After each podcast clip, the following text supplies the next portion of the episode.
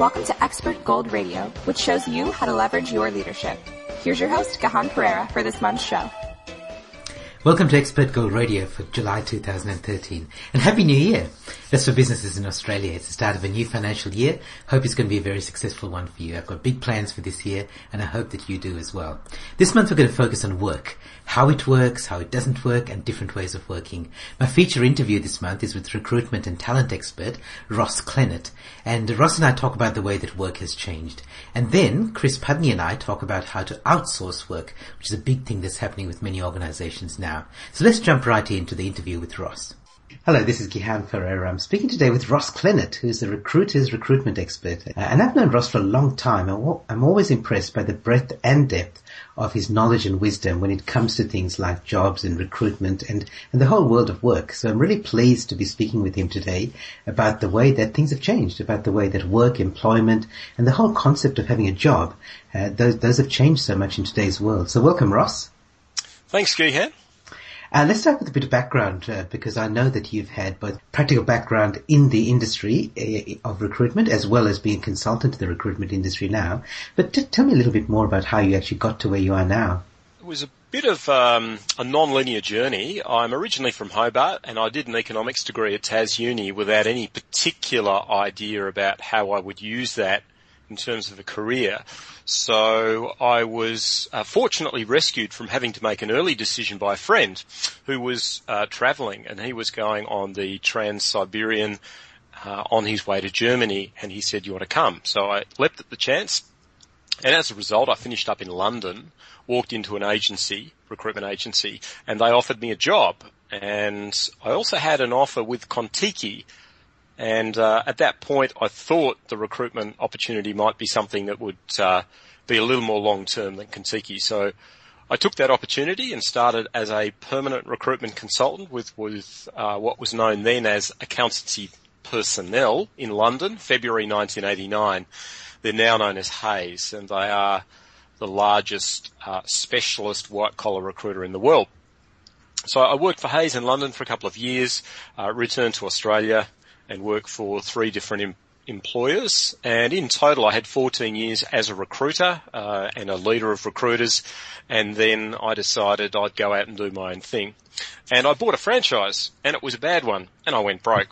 so that was a bit of a learning for me. But having made the break from being an employee, I wasn't prepared to go back. So I uh, gained some training as a coach, and I started firstly as a life coach and then I moved uh, into recruitment coaching because I had some people who knew me from the recruitment world ask me to coach them and their staff. That progressed into training, which then progressed into keynote speaking, and now has progressed into an annual subscription membership website, and that's for recruitment agency owners and their employees.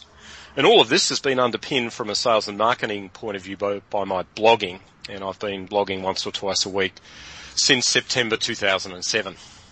And I love your blogs, uh, Ross, because the thing that I love is people who've got depth in what they talk about and and your blog posts are always, always really in depth. And I do want to get into some of the depth of the research that you've done, Ross, uh, because I love some of the stuff that you've done and some of it's a bit counterintuitive as well. Uh, but let's start with the big picture. So, the world of work has changed. And what have you noticed are the biggest changes in the world of jobs, employment, work in general? Well, there there have definitely been many changes, Gihan. Um, there's just five that I want to mention that I think are particularly significant, and these are the ones that I believe are the major ones. Firstly, most obviously and most publicly spoken about really is the change in the balance between demand and supply in the Australian labour market. Just to give you an example, 20 years ago, we were in the midst of the recession we had to have. We had unemployment at 11.2%. We had a ratio of unemployed people to job vacancies at 25 to 1. Mm-hmm.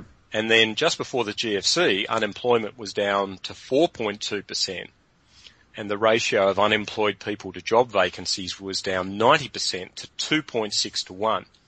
And now we have unemployment 5.6% and the ratio of unemployment to vacancies 4.3 to 1. So clearly the balance of power has shifted to the employee, not um, from the employer.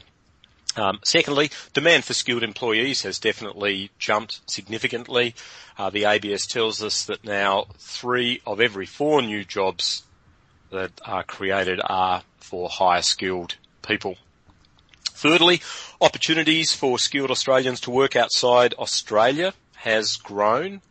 The ABS estimates that we have around 600,000 Australians or 5% of our labour force working outside of Australia at any point in time which does sound a lot, except if you consider that around 20% of the New Zealand workforce works outside of New Zealand.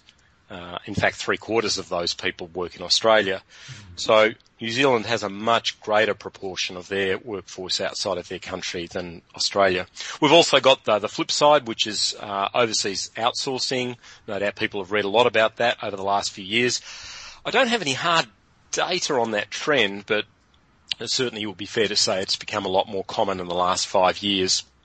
Fourthly, non-permanent employment has definitely become more popular.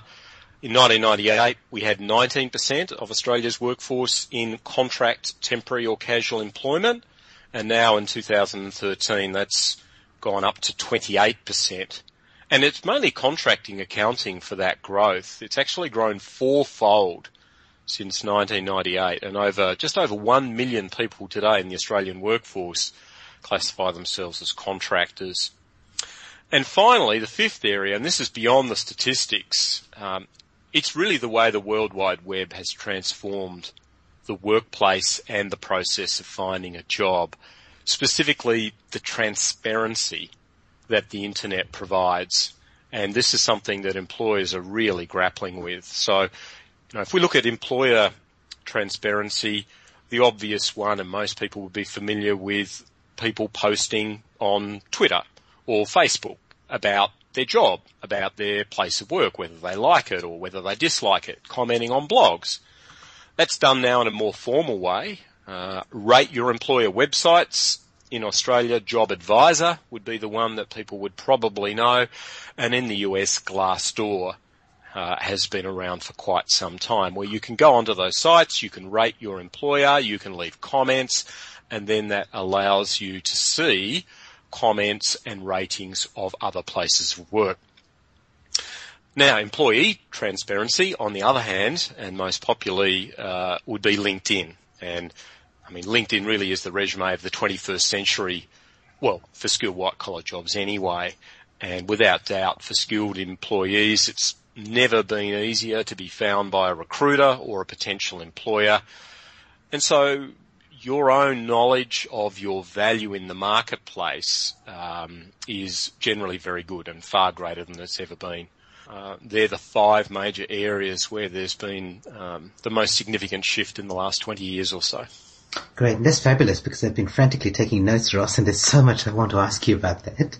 I guess there are a lot of people, like you mentioned, employers, and there are a lot of people in organizations who are affected by this, not necessarily the, the person who's going to be the, you know, the direct uh, manager of the person that they're employing.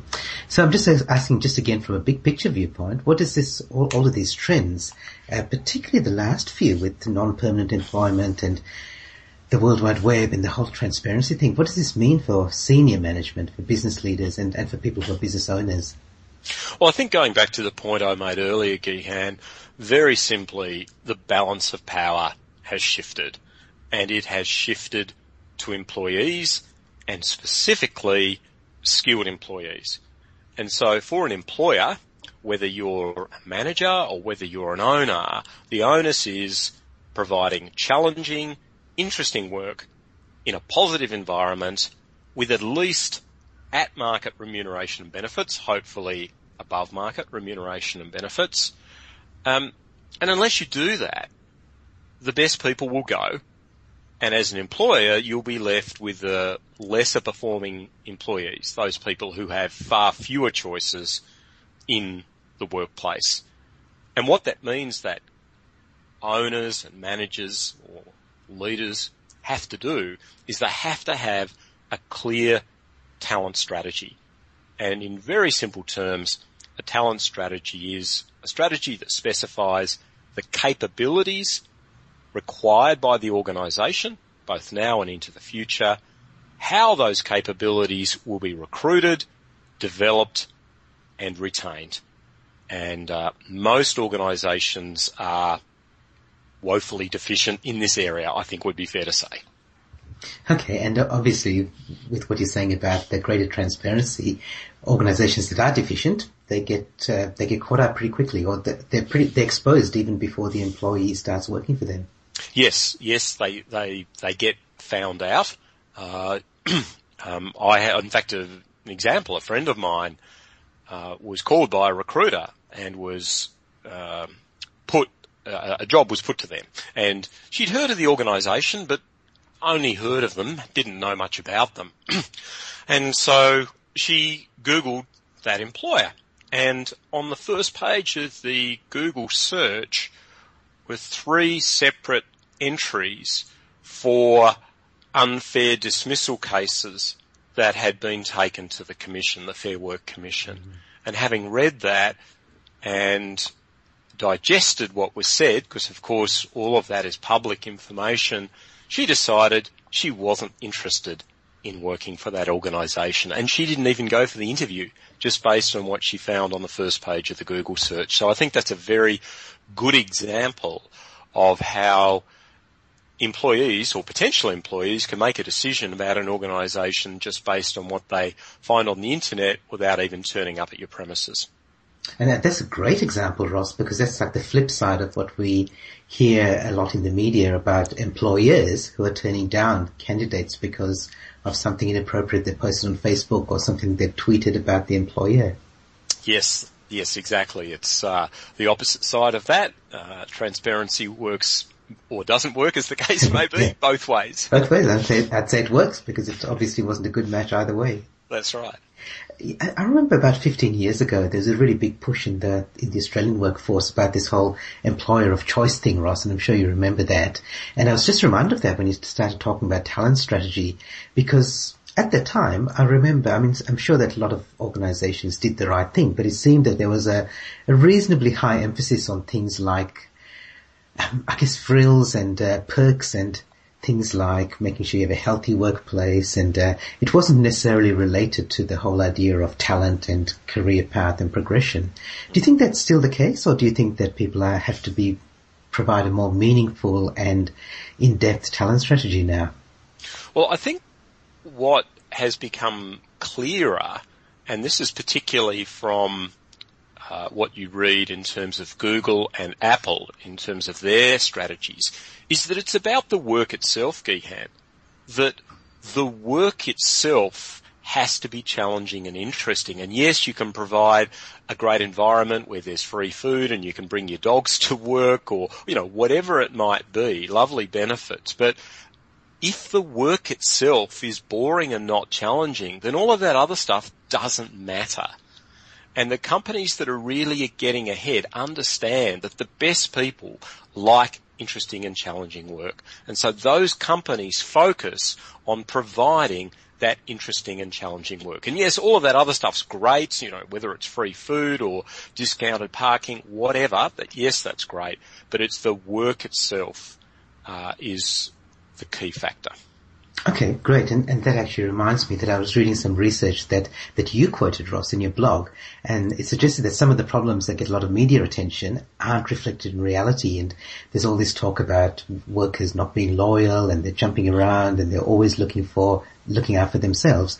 But perhaps the workers are more loyal than ever before and I guess there's, I guess there's some basis to that and there's some reason for that. So tell me a little bit more about that because it does seem a bit counterintuitive. Yes, and um, I, am sure for your listeners, Gihan, it will be a mighty shock to know that sometimes the media focuses on stuff that makes a good story, really, rather than the less exciting reality. And this is actually a good example of that because um, here's some facts that uh, your listeners might be surprised to know the share of workers with long tenures has increased over the past 20 years in Australia. Um, more specifically, the proportion of workers who've been with the same employer for 20 years or more has increased from 7.5% of the Australian workforce in 1992 to 10% in 2012. Average tenure of employment for Australian workers generally is seven years. That's average tenure for the Australian workplace worker is seven years. More than 40% of Australian workers have been in their current job for more than five years and 25% of workers have been in their current job for more than 10 years.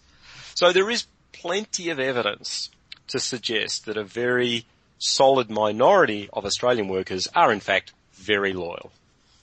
And I think, I think you're exactly right, Ross, that that, that isn't a big story. Whereas the story of people losing their jobs because they get outsourced to India or the manufacturing gets outsourced to China, that is a big story. But as you say, like that's amazing. Like seven years is the average tenure. Uh, I'm surprised by that as well. Mm. I, I was too, and that information is direct from ABS and Reserve Bank reports. So it is government validated statistics and surprised me. I've got to say, when I when I first read it, I was very, very surprised. Yeah, and that's that's in an environment where, as you said, the web has changed things in a lot of ways, and one of those is with things like freelancing and outsourcing, and this this whole geo arbitrage idea where you can you can hire talent from other countries for specific projects and specific jobs, specific tasks, where there's they've got specialized skills, and sometimes for for cents on the dollar. So, what's your view on that? Is that how is that changing the landscape, and is it affecting people who are in permanent jobs or, uh, well, even in recruitment, in the whole recruitment industry?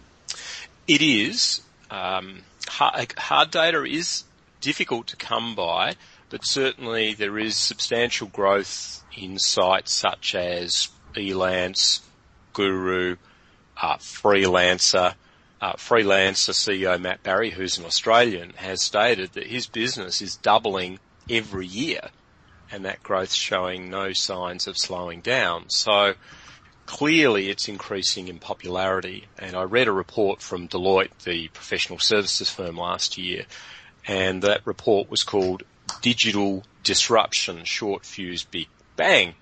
And uh, this is one of the quotes from that. It says, the distributed workforce allows the very best talent to be sourced from across the globe to work in virtual teams. Organisations and operations in remote or less populated locations that have historically found it difficult to attract and retain talent are finding some reprieve in these workforce model changes. So I think that um, specifies it pretty clearly. I think in terms of the impact, I think we're going to see a significant impact in the future. We're just starting to see it, and of course, where most people hear about it uh, is is in the area of call center uh, jobs, mm. but higher skilled work, higher skilled white collar work in IT, accounting, and engineering. I think that outsourcing will increase dramatically as more and more English speaking graduates are produced by countries such as India and China and the power of the net becomes greater. And I think all of those uh, changes are, are, things that will cause a, a very big disruption to the traditional Australian skilled white collar job. Yes, and I remember actually reading that same Deloitte report, Ross, the digital disruption report, and I think one of the things, one of the big points they made is that the, uh, that Australia is just not ready for it yet. A lot of organisations in Australia, except for a minority, most organisations just have no idea what's about to hit them. Yes, I I would uh, agree with that. And I mean, just a I mean a very simple example that your listeners would be aware of would be um, the book selling industry. Mm-hmm. Uh, clearly, that's caused a massive. Uh, the internet has caused a massive uh, change there, but there are still opportunities, and I think what we have seen in retail will now move across into professional services. And I think that I don't think people can really imagine how massive this is going to be. I, I predict in 10 years time it's, it's going to be the thing that people really talk about, the outsourcing of skilled white collar jobs. Certainly in America, it's been very, very front of mind and it's gained a reasonable amount of media attention. A little bit here, And I think we've been protected because of the, the mining boom and that's generated a lot of direct jobs and indirect jobs. But I think in, you know, the year 2020, 2025, uh, it's going to be quite different. Yeah, and I was just thinking about this recently because uh, at my university, the University of Western Australia, has a graduate mentor program where graduates can mentor the current students. That's a fantastic program, and I only found out about it three years ago, and I've signed up for the last three years to mentor somebody. And the first of those three years, so three years ago, I had somebody, a computer science student, uh, who I was mentoring for six months, and it was, really valuable for both of us. And I've signed up for the last two years as well, but there've been no, but there's been nobody who's been a, a mentee in that area. And I think uh, like jobs like computer science jobs, people we, we, aren't even getting students enrolling in those in those courses now. Certainly not in the sort of numbers that were enrolling when I was when I was going through university. Yeah, look, it, I mean, it doesn't it doesn't surprise me. People or students perhaps see that as a long road to fame and fortune. And particularly in Western Australia, mining is a shorter road and mm. maybe there's more attractive courses. Mm. And I think that there are, they are also competing with lots of really well educated English speaking people from Bangalore who can do the same thing. Yes. Yeah. Yes, no doubt. Yeah. Now let's, uh, just changing subject for a while, Ross, looking at telecommuting, because that seems to be another trend and another one that the, the internet has facilitated, um, because more and more people want to work from home, either part-time or full-time, and I know people who are doing both. And uh, I know recently Yahoo's CEO Marissa Mayer created a big debate uh, when she ordered all Yahoo employees back to the office. But it does seem to be a growing trend, and um, I'm just curious to know what are your views about that in terms of productivity, innovation, collaboration. What's what's uh, what do you think is the the pros and cons of telecommuting? Well, firstly, I think it is growing. I don't think it is growing substantially in Australia. Um, I think what we're seeing, and picking up on what you said about Marissa Mayer, that companies understand that the opportunity for collaboration and innovation is much greater if people are in the office. And as a result, companies are spending a lot more money on their facilities. You look at the quality of workplaces, the actual physical environment and what's provided to employees, that has uh, gone up substantially on average in the past 20 years. And I think that's a result of companies understanding, hey, we need to make it attractive for people to be at work. However, what uh, is very clear is that the uh, female proportion of the workforce is generally much more attracted to come back to work and to work uh, more hours if they can do more hours from home. And um, you know there are a lot of very very skilled women in the Australian workforce, and also very many that actually aren't in the workforce at the moment because the options for telecommuting perhaps aren't as great as as they would like. So I think there are certainly opportunities there. I'm not seeing that it's growing substantially, but I think for the um, engagement of the female part of the workforce and the retention of the female part of the workforce, it's very important. Yeah, and you make a good point about the, the female part of the workforce, Ross. And in fact, when Marissa Mayer did uh, announce this, the, the, the, initial backlash, which I thought was quite unfair, was about her because she was a woman and it was seen that she was uh, letting down her letting down her tribe because it was women in the workforce who who were going to get the most from telecommuting. I suppose I, I just feel that, that that particular decision has received undue attention. Mm. Uh, Marissa Mayer's relatively new. She clearly identifies there's some things that need changing. Uh, Yahoo clearly has gone through a pretty well publicised uh, bumpy period, and all hands on deck. I, I suspect Marissa's thinking if we're going to turn this ship around, we actually need to have people at work working together, building some momentum. So I think in her circumstances, or I, sh- I, should say the circumstances of her taking on that role and where Yahoo are, uh, it's probably a pretty good decision. And but I think to generalise and say, well, she's letting down females, I, I, think is pretty unfair on her. Yeah, I totally agree. I totally agree.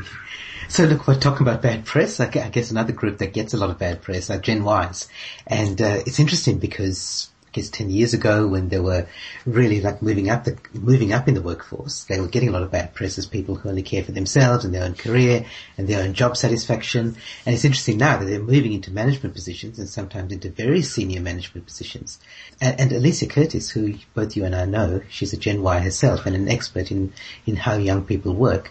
She says that's not the case, that they aren't all in it for themselves and they're not always selfish. They, they want to do a great job and they take pride in their work and if you do the right things, they're not going to leave. And uh, you mentioned this earlier, Ross. It's all about giving people meaningful work. And if you give them opportunities and mentors and work that has meaning, then they'll stay.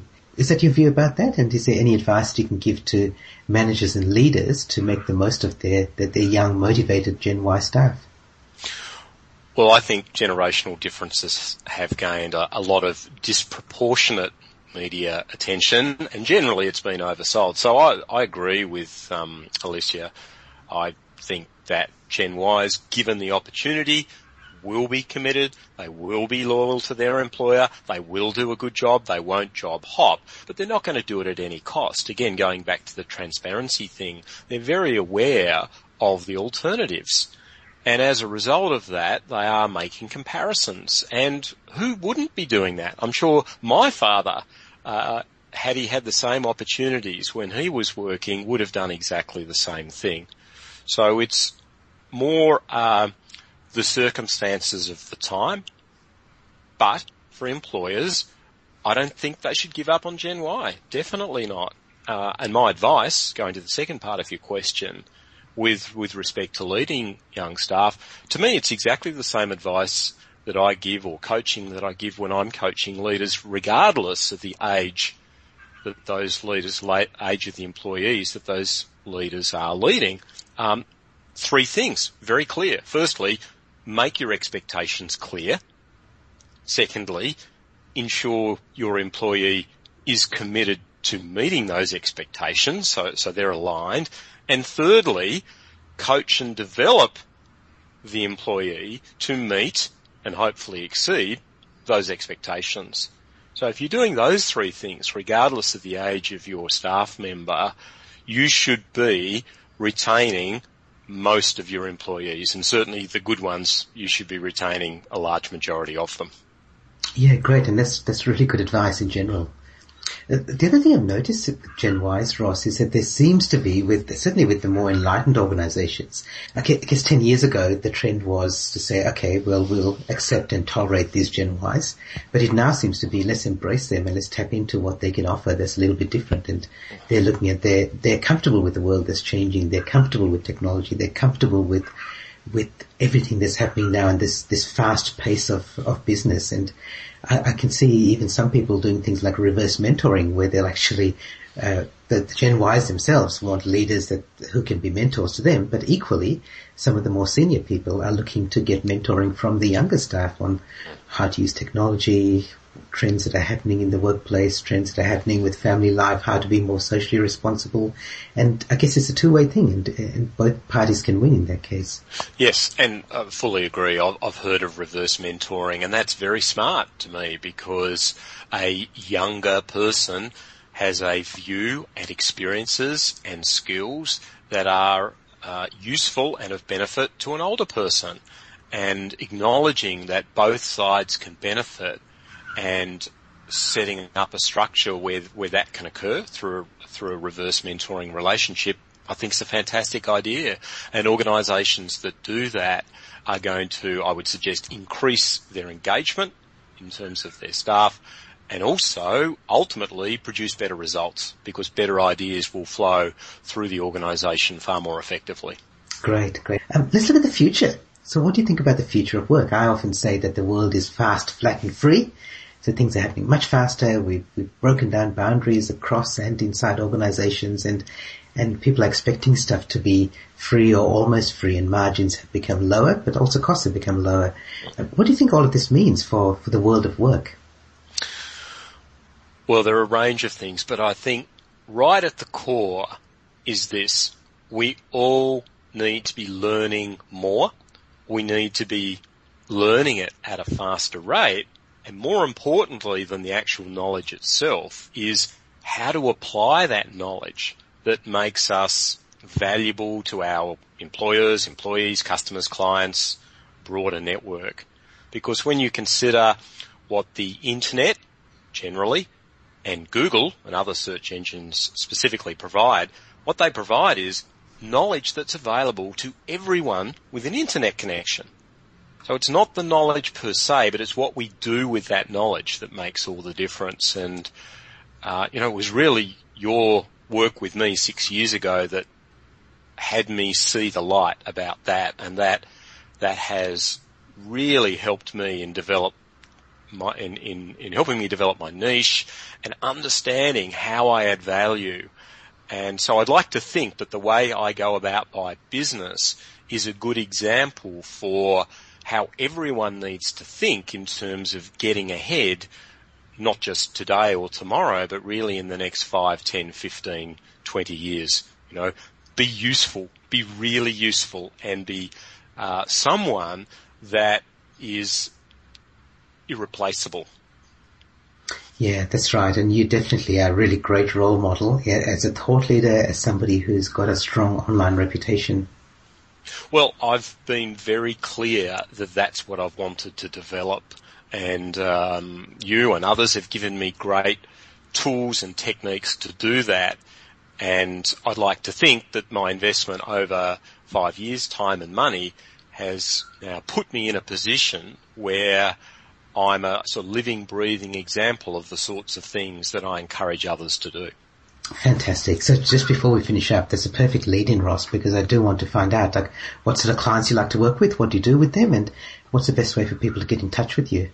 Well, really, there's two categories, Gihan. Uh, firstly, recruitment agencies. So re- recruitment agencies generally will use me for uh, coaching. So I coach owners and leaders I also speak at internal conferences and I run webinars and training live face-to-face workshops for recruitment agencies. Then there's the, what I would call the broader corporate market. And for that market, I generally do two things, conduct interviewing training for line managers.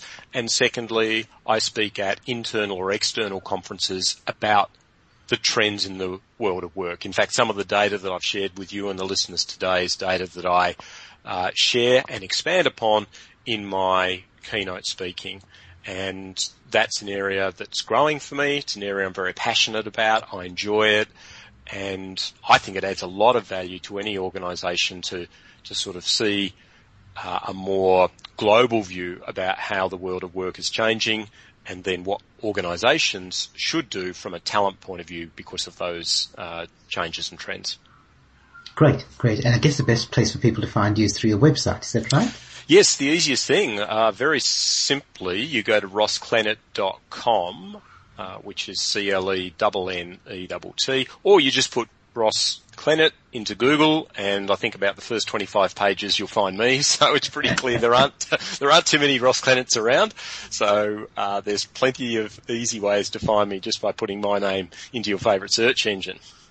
Thank you, Ross. Thank you so much for your time and for your wisdom and your insights. As I said, I always learn something new when I when I talk with you, and it's been an it's been a fascinating and very educational uh, conversation today.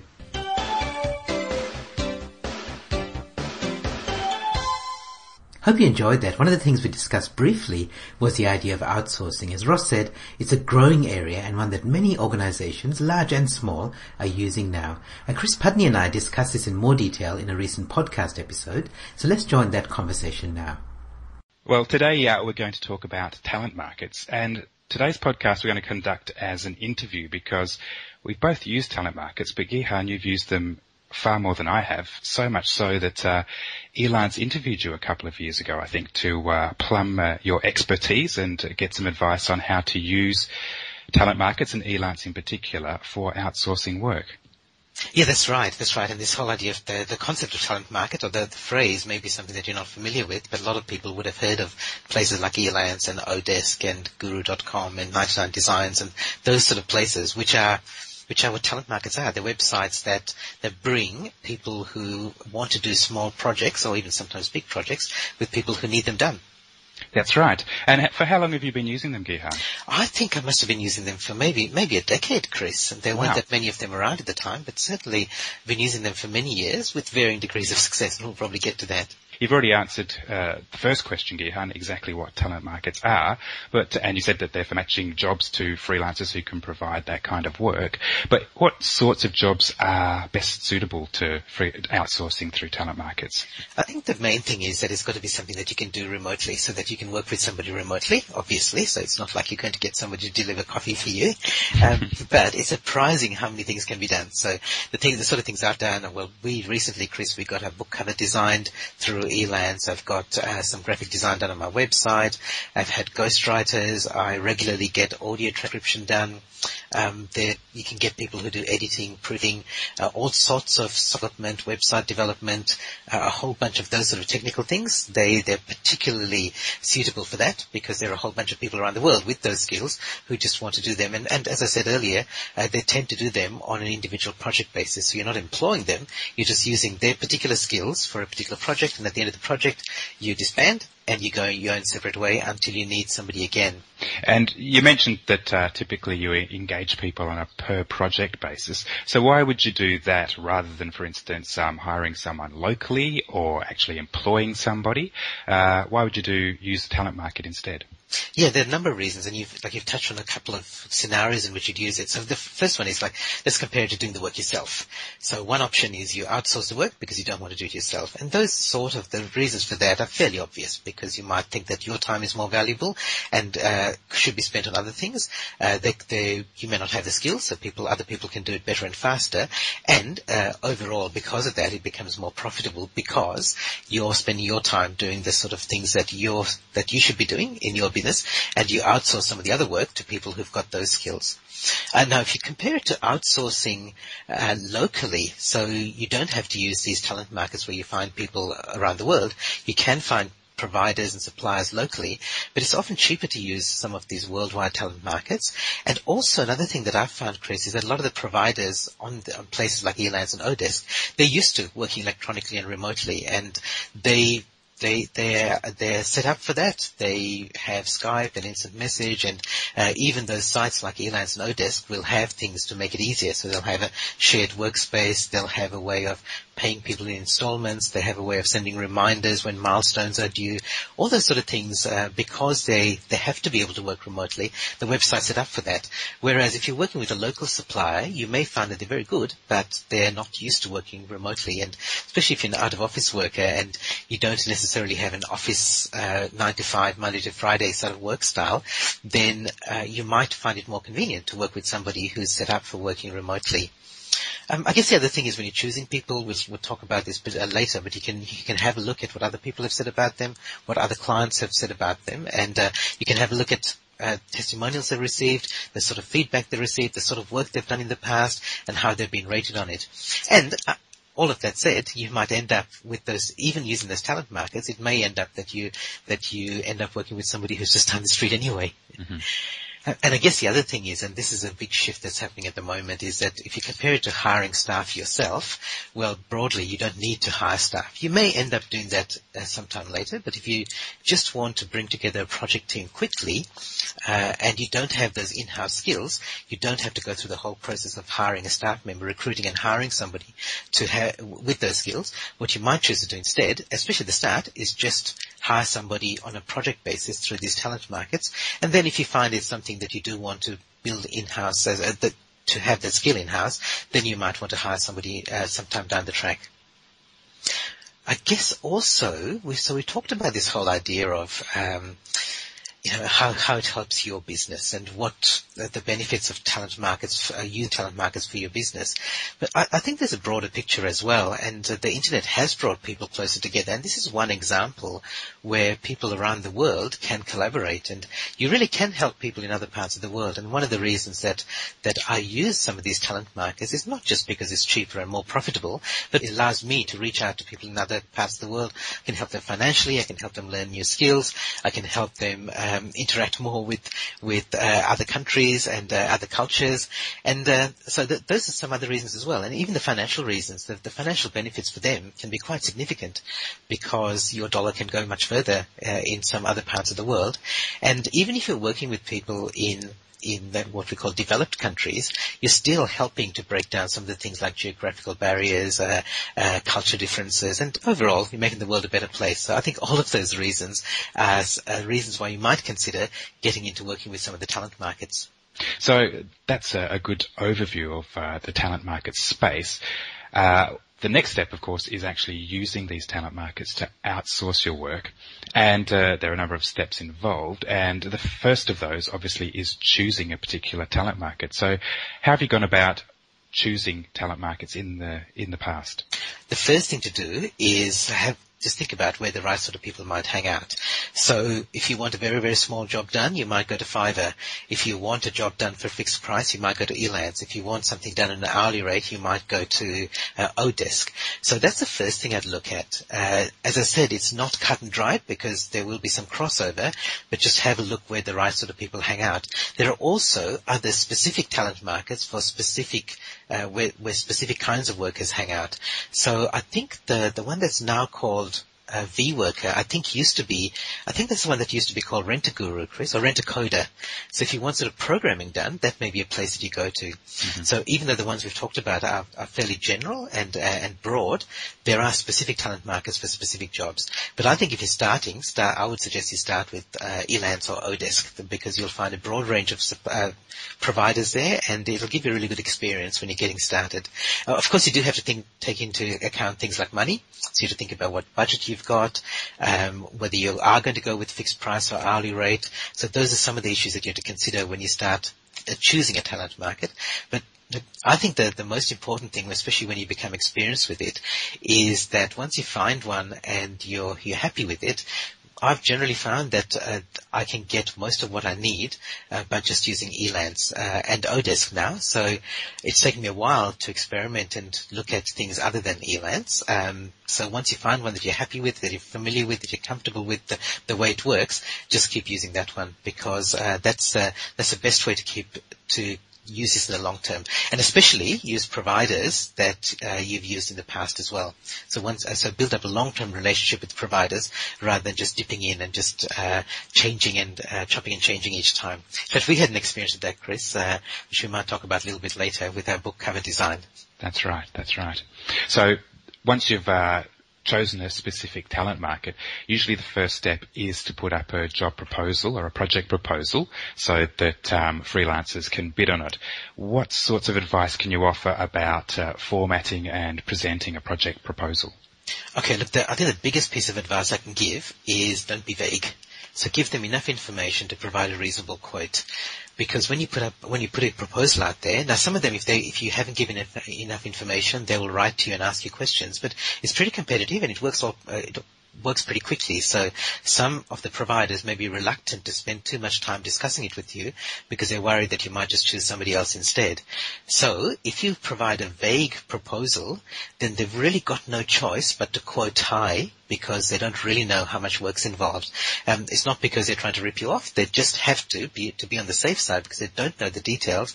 They have to provide a quote that's higher than it needs to be. So if you provide a lot of detail, it allows them to make an accurate quote. So for example, if I need some uh, transcription done, audio transcription, I'll generally provide a sample of the audio clip. Or Chris, when we did the Out of Office book and we needed somebody to do some uh, some ghostwriting for us, uh, in our project proposal we provided the outline of the book and even a sample of the transcript that we'd need edited uh, into uh, uh, into a form that reads more like a book. So that the people who are um, bidding on our proposal have some idea of the sort of work that they're going to be doing. So by providing the sample, they know how much, they can guess how much work they'd, how much time they'd take to to edit that, and by providing the the chapters outline, it gave them an idea of how big it's going to be and the scope of the overall work. So as much as possible, give them enough information to provide a reasonable quote. Um, as I said before, if it's a similar job to one that you've done before, use the same providers. If you find somebody that you know, like, and trust, continue using them. Uh, there's a whole bunch of. Don't be tempted to use some of the others, even though there's a whole bunch of them that you can choose from. And Chris, I guess when we should talk about this, the experience that we had when we did the book cover uh, for Out of Office, for our Out of Office book, uh, we just decided to try somebody different. Uh, I'd found this uh, provider Manoj in India who'd been great. He'd done a couple of book covers for me, but because we were doing this as a collaborative project, we just decided to go with somebody else. And it, it was a disaster. I don't think there's any other way of describing it. And in the end, we gave up on that and went back to Manoj. Um, and look, I think it's just a matter of loyalty and building up relationships. Uh, so for that reason alone, use the providers that you've used before. Yeah. Uh, would you would you agree with that, Chris? Or is there anything you want to add to that? I think I think you're right. I think, as you say, we experimented with someone else. Uh, the, their their response to our proposal was good, um, and they were cheaper than Manoj, and so I guess that tempted us a bit. And we just wanted, I think we also wanted to try something different, uh, and we learnt an important lesson as a consequence. Yeah, and look, and we talked about cheaper. It wasn't that much cheaper either. So it Yeah. wasn't certainly wasn't worth the, the the extra expense and frustration and hassle from our point, uh, from expensive time and and focus and energy. Uh, it, it certainly cost us a lot more than the money that we saved. Yeah, you're right, and I think because it was only a small, the project was uh, small in cost, and so only a small difference. We thought, well, we're not risking much money by trying someone new, but um, we what we risked instead was the time of uh, wasting the, the, the time we wasted in uh, managing this project that turned out to be a dud. Yeah, that's right. And I, I, that actually leads on to the next point. If you're starting with one of these talent markets, don't pick a really big, important project, especially if you're working with somebody new. So choose some, choose something that's small, that's easy, that uh, is going to be relatively cheap, and you don't mind losing the money if that's what it comes down to. So in the worst case scenario, if things get delayed to the extent that you have to find somebody else, that's that's okay for you, and you lose the money, that's okay for you. So choose a small project. Don't choose one that's close to that's got a very tight deadline. Don't choose one that your biggest client is going to sack you if you if you don't deliver on time or on budget. Uh, so if you're starting with with a new provider, those are the sort of things to look at. Uh, and also, I would in my project proposal, I generally ask people for samples of similar work that they've done in the past. Uh, be careful, you can't ask them to do some work for you, so you can't ask them to like do a transcribe the first few minutes as a sample because you can't ask people to do free work for you, but you can ask for similar work that they've done in the past. And that said, there, there will be some providers who just of their own initiative will actually do some of the work for you. I remember a programming job I did uh, that I uh, wanted done a few years ago, Chris. I put out the proposal and it turned out to be for, for one of the providers, it turned out to be so easy that in his response he said, look, I've done the work for you. Here's the, here's a bit of software. And uh, it was done. And it was so I had no, no hesitation then in awarding him the job because I could, he'd actually done the job in the, in the day that it took me to, uh, before I started assessing other, other proposals. Incredible. Yeah. Well, suppose you put up uh, a, uh, a detailed project proposal. I remember when we did this for the uh, the book cover design. Uh, on Elance, we got a flood of responses, tons of responses. So there's the next step usually is going through all those responses and um, assessing them in some way. So perhaps you could provide us with uh, the steps involved in assessing that flood of responses. Yeah, that, that's right. And it is just a case of assessing it. And uh, what you can do is use the tools that the talent market, that the website has provided for you. So there's a, there's a few things that you can look at, and none of them are guaranteed. So I've found that even working with providers that I've used in the past uh, who've been reliable, sometimes the next time around it's not going to be as reliable. And we even found that with uh, Manoj, that he was a little bit slower and he had some other things going on in his life at the time. So you're not always guaranteed to get, uh, so this process of assessing isn't always guaranteed to give you the best result. However, it'll give you some, here's some rules of thumb that you can use. It'll give you some good guidelines. The, f- the first thing is, and it's surprising how many providers will do this. I guess they're responding to a lot of pro- uh, lot of proposals. They will just do some sort of generic cut and paste of their basically their blurb. So it'll talk about who they are, what sort of services they provide, but they haven't actually responded to your project. So those people who just respond with the generic cut and paste, I just ignore them. They they automatically go into the dustbin uh, because they haven't even taken the trouble to respond to me. It may just be that they've got so much work that they that they're trying to respond to that there's just a numbers game for them. But I would rather work with somebody who's taken the trouble to have a look at what I've actually asked for and is responding to me specifically. So that and that also leads to the next point, which is something I mentioned before, which is looking for samples of work that they've done in the past. So I want to make sure that uh, that they've done similar work to what I'm looking for, and to see some examples. Again, it's not guaranteed, but it's a it's a good rule of thumb. Yeah, and I, I, remember when we were doing the process for the book cover, you uh, you went and uh, weeded out all those um, cut and paste ones as you described them, or the ones that were ridiculously expensive, and that left a, a, smaller subset for me to to go through and have a look at as well. So that first pass where you just made a quick decision based on those simple that simple rule of thumb was quite effective in uh, reducing the the number to look at in detail. Yeah, that's right. And you just raised a point, Chris, which we should also mention, is that if you're collaborating, so like you and I were working on this job together, Elance and the other talent markets do allow you to, as a team, as, as a provider, so you can invite other people in to, to look at the bids and then, so I did I went through, as you said, that I did the first pass and I even added comments next to each one, which the provider couldn't see, but you could see. So you could see the comments, you could add your own comments, and it helped us shortlist and then eventually pick one or two. So other things that you look for, uh, I look uh, look for the feedback, look for testimonials and comments from past clients, uh, particularly past clients who requested similar work. So you'll find that many of these providers do a number of services. So if you're looking for, so let's say a graphic designer, they may do web graphic design, they may do print design, they may do book cover design. If you're looking for somebody to design a book cover, have a look at past work they've done with book covers and see what people are, see what other customers have said about them. Um, sometimes customers are bit harsh and sometimes they don't realize, so sometimes they blame the provider for things that are actually their fault, so sometimes you take it with a grain of salt. But if you look for, um, you get an overall view. So one bad, one bad testimonial shouldn't disqualify somebody, but uh, have a look at the overall sort of comments and the ratings that, that other customers give. And, and, then when you look at things like price, experience, and location, some those things do matter to some extent. But I would say don't automatically go for the lowest prices, um, and do have a look at how many jobs they've posted in the past on these talent markets. Like Elance will tell you how many jobs they've done and the average um, dollar amount of those jobs uh, recently and in the last six months. But that alone, so that's a good indicator, but that alone uh, shouldn't be something that uh, disqualifies somebody who hasn't done much work.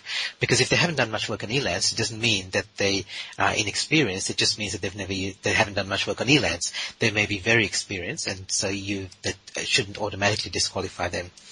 Um, and there are some jobs where location does matter. So it may be that you want to be in the same time zone because you want to be phoning or Skyping quite a lot.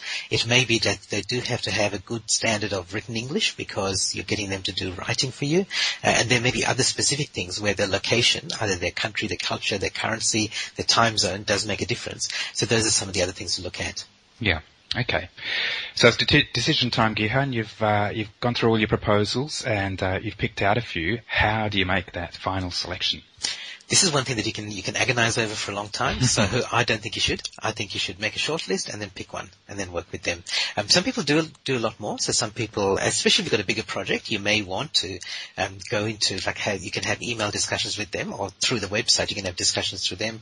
You can Skype them and have a have a conversation with them if that's if that matters to you. The sort of jobs that I've done on Elance and Odesk, I haven't needed that. And in fact, even if providers have said, uh, "Do you want to have a Skype chat?" I generally generally uh, decline that invitation because I really want to. It's a small job, and I want to do it online, and uh, I want to make sure that I can work with somebody who's happy to work just by just through email and just through that website. Mm-hmm. So I think the main thing is just pick somebody quickly and get the project underway. Okay, and and so you've done that. You've finally made your final decision. You've got your freelance provider, and the project starts. Uh, what happens then? What sorts of things do you need to do once the project is underway? Uh, look, I, I, think the biggest piece of advice I'd give is don't just leave it till the very end to find mm-hmm. out if there are problems. So set, so start, start by writing a really good project brief and set uh, uh, lots of intermediate milestones. Obviously, if it's only going to be a simple job where it's going, they're going to reply to you in three days, no big deal. You don't have to set intermediate milestones. But if there's a fair chunk of work, it's nice to get uh, intermediate stuff from them during the project. So for example, when we got the out of office book, we had some editing done, some ghostwriting for, done for that. We asked Justine to send us uh, the first chapter that she did by a certain date, so that we could have a look and see whether it was kind of she was on the right track. She could find out whether she was on the right track, and then we could adjust things along the way rather than wait until the very end when she delivered everything, and then we go, oh no, that's not what we want at all. So I think if you can set intermediate milestones, that's good, and also intermediate payments. So the provider is uh, is happy because they're getting paid as they go as well, and uh, and make sure that you pay promptly so everyone's happy. So because generally, like you know that you're going to pay, but they don't know because they're dealing with a stranger on the other side of the world. So if you can reassure them that you're going to do the right thing by them, uh, and you can do that by setting uh, milestones and uh, and payments along the way, then they're going to be happier and they're going to be more motivated to do a good job for you as well. And what if they've got access to, say, if they're doing a web design project and they have access to a website that uh, you own? Uh, how do you give them access to that sort of thing? Yeah, that's actually tr- that's actually a good point. So you do have to be careful when you're giving out passwords and things like that. So uh, when I recently had some graphic design work done on my website, I actually copied the website over to another um, another server under another domain name and gave them access to that rather than giving them access to my main site. You yeah. may not want to go that far, but uh, so you may have to give people access to certain passwords. For example, if you're going to get somebody to uh, create a Facebook page for you, you have to give them your access to your Facebook account. So there has to be a certain level of trust. Uh, and what you might choose to do is you might choose to change your password. So you may set up a temporary password for the duration of the project and then change it afterwards or you know, give them the access to your main password as long as you're not using it anywhere else, mm-hmm. and then change that after the project's complete. For me, what I did was because I had this temporary website, uh, I could just delete that website after the project was complete. But yeah, you do have to be, you do have to think about security. Yeah. Okay, and as you say, the project uh, eventually comes to an end. There are a few steps to, to complete at the end of the project. So, for instance, with the book cover design, our first provider turned out to be a dud. And with Manoj, even though we were really happy with the end result, there are a few uh, bumps on that journey. So, what can you do at the end of the project? The, the providers on these talent markets, they care a lot about the feedback. So the feedback yeah. counts a lot. So the ratings and the comments uh, do make a big difference to them because they know that other other customers will be reading that when they when they're assessing f- them for future projects. So I think as as much as possible, be honest but generous so be generous with your feedback. So highlight the things that work really well. Um, obviously, you don't want to um, mislead future customers because you wouldn't want to be one of those future customers who's misled by overly generous feedback, but be positive as much as you can and give them a high rating. So unless they're really messed up, give them, let's say, I think Elance a five star rating. Unless they're really messed up, give them a five star uh, rating in each of the categories. So Elance has things like punctuality, delivered on time, uh, delivered to budget, um, communication was good, that sort of stuff, and you can rate each of them from one to five stars. So be generous if you can, uh, unless there were really problems with it. Uh, if, and if something did go wrong, again, that take responsibility to assess whether it was maybe it was your fault or maybe there was something that you didn't specify well enough. Uh, and again, don't take it out on the provider. So recently, uh, when I did the fast, flat and free website, I, I, built it as a WordPress website and I did a basic WordPress design for it. But I got somebody on Odesk, I think, to to revamp the design of it. And I guess I didn't do enough to give him an idea of um, what I wanted. So what he did was he just did some minor tweaks to it, whereas what I was really looking for was saying, look, what I've done is basic and I, I don't mind you throwing it away and starting all over again. But he didn't know that and I didn't really make that clear at the start. So, and I should have. So I, it wasn't fair for me to penalise him for that. I paid him the full amount, and um, I just learnt my lesson from that for the next time. Mm-hmm. So yeah, so look, that's that's something to be to be careful of. So yeah, absolutely give honest and fair feedback, and be generous if you can. And of course, as you mentioned earlier, Chris, if you've got things like security uh, issues like passwords, just change them. Um, even if you trust the provider, it's worth changing your passwords just as part of your standard security policy. Fantastic. So that's it from where to go, from uh, choosing a, a, talent market all the way through to wrapping up a project at the end of it. Do you want to work from virtually anywhere? The internet makes it possible, and the book Out of Office shows you how. Get your copy at outofofficebook.com and get more convenience, comfort, and freedom in your work life. If you'd like to know more about outsourcing in your business, join my Leverage You program, which is the online program for members of my eGurus community. And next month in August, it's all about productivity and outsourcing. I'll show you step by step how to set up a project at Elance, how to choose the best bidder, how to manage the project to make sure it stays on track, and how to pay safely and securely. If you're not a member of the eGurus community, please join. It's just $55 a month and you get access to me and many of my resources, including, as I said, the Leverage You program program. Are you a speaker, trainer, coach, consultant, or thought leader? If you'd like to use the internet to get more business or deliver your material, join the eGurus community. Find out more and sign up at egurus.info.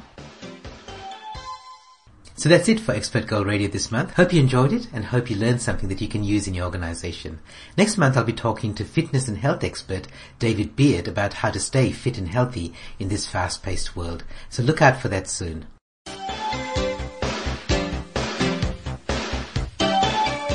You've been listening to Expert Guru Radio.